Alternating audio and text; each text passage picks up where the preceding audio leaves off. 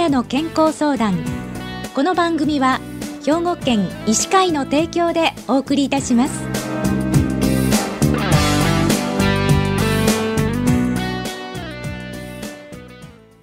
みんなの健康相談ご案内の広市加子です。今週は兵庫県医師会の神戸市中央区尾藤皮膚科クリニックの尾藤俊則先生にお話をお伺いします。尾藤先生おはようございます。おはようございます。尾藤です。よろしくお願いします。こちらこそどうぞよろしくお願いします。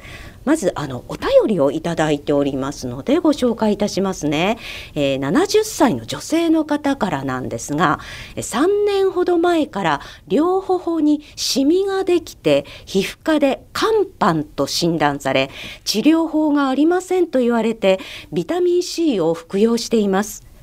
レーザー治療をよく耳にしますが美容外科で受けるのでしょうか？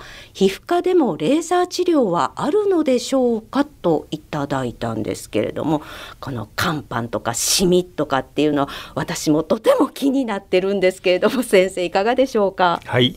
まあ、今回は女性にとって大変興味深い問題であると思いますので、はい、まあ、それについてゆっくりとお話しさせていただきます。はい、じゃあまず尾藤先生あのね顔のシミっていうのはどういうものなんでしょう？そうですね。本来顔のシミというのは、学術名では老人性色素斑と呼ばれます。紫外線暴露に加え、加齢が加わることにより、表皮にメラリンと呼ばれる色素が沈着してまあ、色がついてしまう状態を意味します。じゃあの肝斑っていうのはどういうものなんでしょう、はい、異なるんですねシミとは。そうなんです肝斑は、まあ、ある程度は加齢の要素もあり、年齢的には30歳前後から始まるとされています。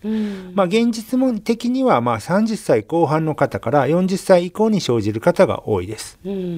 あのどんな風にこう出てくるんでしょうか？そうですね。色素沈着のでできる場所がね、割と特徴的なんです、はい、おでこや頬など日焼けしやすい場所に生じます特に頬骨から目の外側に色素沈着をきたしているパターンが最も高頻度に見られます。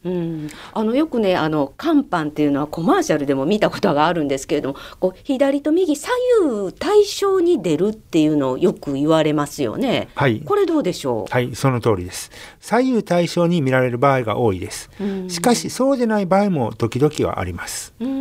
また俗に言う涙袋ですね、そこを避けて生じるということも特徴的です。あということはこのよく目の下にクマができるってありますけれども、はい、あれとは違うんです、ね、そうなんです。クマとは異なります。はい、逆にクマのできる場所にはできにくいとされています。そうなんですね。はい、はい、他にはどんなところにできますか？そうですね。あと鼻の下とか口周りにもできていられる方もいます。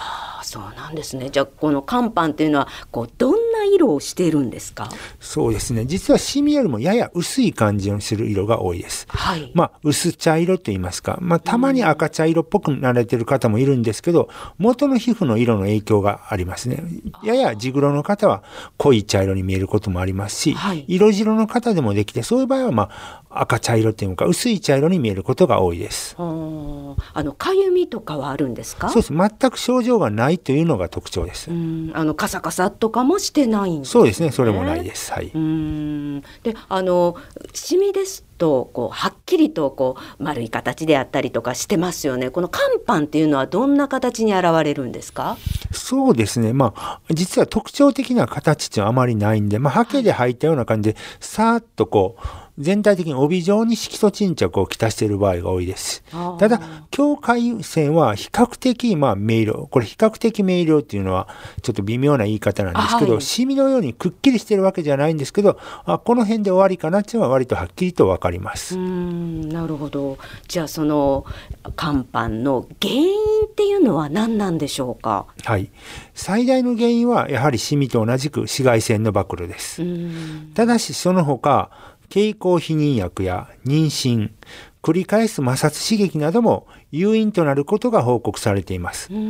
しかし、まあ、今のところそれがあの科学的にはっきりと関係しているという証明もされていません。女性にだけできるもんなんですか？いやこれがまたそうではないんです。はい、実は男性にも結構な割合で見られています。あということはこうどういうタイプの人がこう肝斑になりやすいとかってあるんでしょうか？そうですね色黒の方色白の方とかあまり実は関係がないです。あ、うん、そうなんですね。はい、これまあ実際のこれ推論なんですけど、ええ、色素沈着をきたしやすい体質を持った方がそこに先ほど言ったような原因ですね。紫外線暴露や、はい、繰り返す摩擦刺激を皮膚に受けることによって肝斑が生じていると考えられます。じゃああのシミとのこの大きな違いっていうのは何なんでしょうか？そうですね。シミっていうのは基本的には強い紫外線暴露で誰にでも生じます。ところが肝斑っていうのはもうそれよりまあももう少し弱い紫外線暴露や摩擦刺激など色素酸性をしやすい素因がある方に生じていると思われます。ですから肝斑は色素を生じやすい体質を持った方にしか生じないと言ってもいいかもしれないです。なるほど。じゃあ治療はどのようにしていくんでしょう？はい。その治療がちょっと難しくなるわけですね。はい、実はシミというと皆さんレーザーをね想像されると思うんですけど、はい、肝斑を有する方っていうのはレーザーによる刺激でまた色ができてしまうというそういったことが起こるんですね。はい、ですからまずはトラネキサム酸などの内服治療を開始するのが基本です。はい。あの、この方ね、ビタミン C を飲んでらっしゃるんですけれども、それはどうなんでしょう？そうですね。ビタミン C も併用すると、より効果が上がると考えられます。うん、ただし、まあ、一番の主役はやはりトラネキサム酸じゃないかと思います。うん、じゃトラネキサム酸の内服で、何か塗る薬とかもありますか？はい、ありますね。ハイドロキノンっていう、まあ、美白効果のある外用薬を使うことが多いです。まあ、それ以外にもトレチノインっていうのも、まあ、よく併用されることが多いです。で、この方が気になっていらっしゃるレーザー治療についてはいかがでしょう？そうですね。最近は、まあ、あの、刺激を与えない程度に優しく肌の色を取るというトーニングレーザーっていうのが開発されています。肝斑の方にも、まあ、かなり使用されていまして効果が出ている方もいます。しかし、まあ、個人的にまだレーザーそのトーニングレーザーが誰にでも効くかというとまだ議論の余地がありますので、はい、まあ、あの個人差があるとしか今は言いようがないですね。なるほどじゃああのこの方にアドバイスをお願いしたいんですがまずはまあしっかりと先ほど言いましたトラネキサム酸、まあ、ビタミン C も含めてで結構だと思います。半年くらいは内服治療をして全く改善しない場合は、まあ、診断そのものを見直した方がいい。肝斑ではなくて、まあ、シミとか、時にはあの後天性神秘メラノサイトーシスといったあざの一種も肝斑と誤診されている場合もあります。シミ治療をたくさんされている、そのシミ治療の経験豊富な先生に見てもらうことが大事じゃないかなと思います。はい、わかりました。ありがとうございました。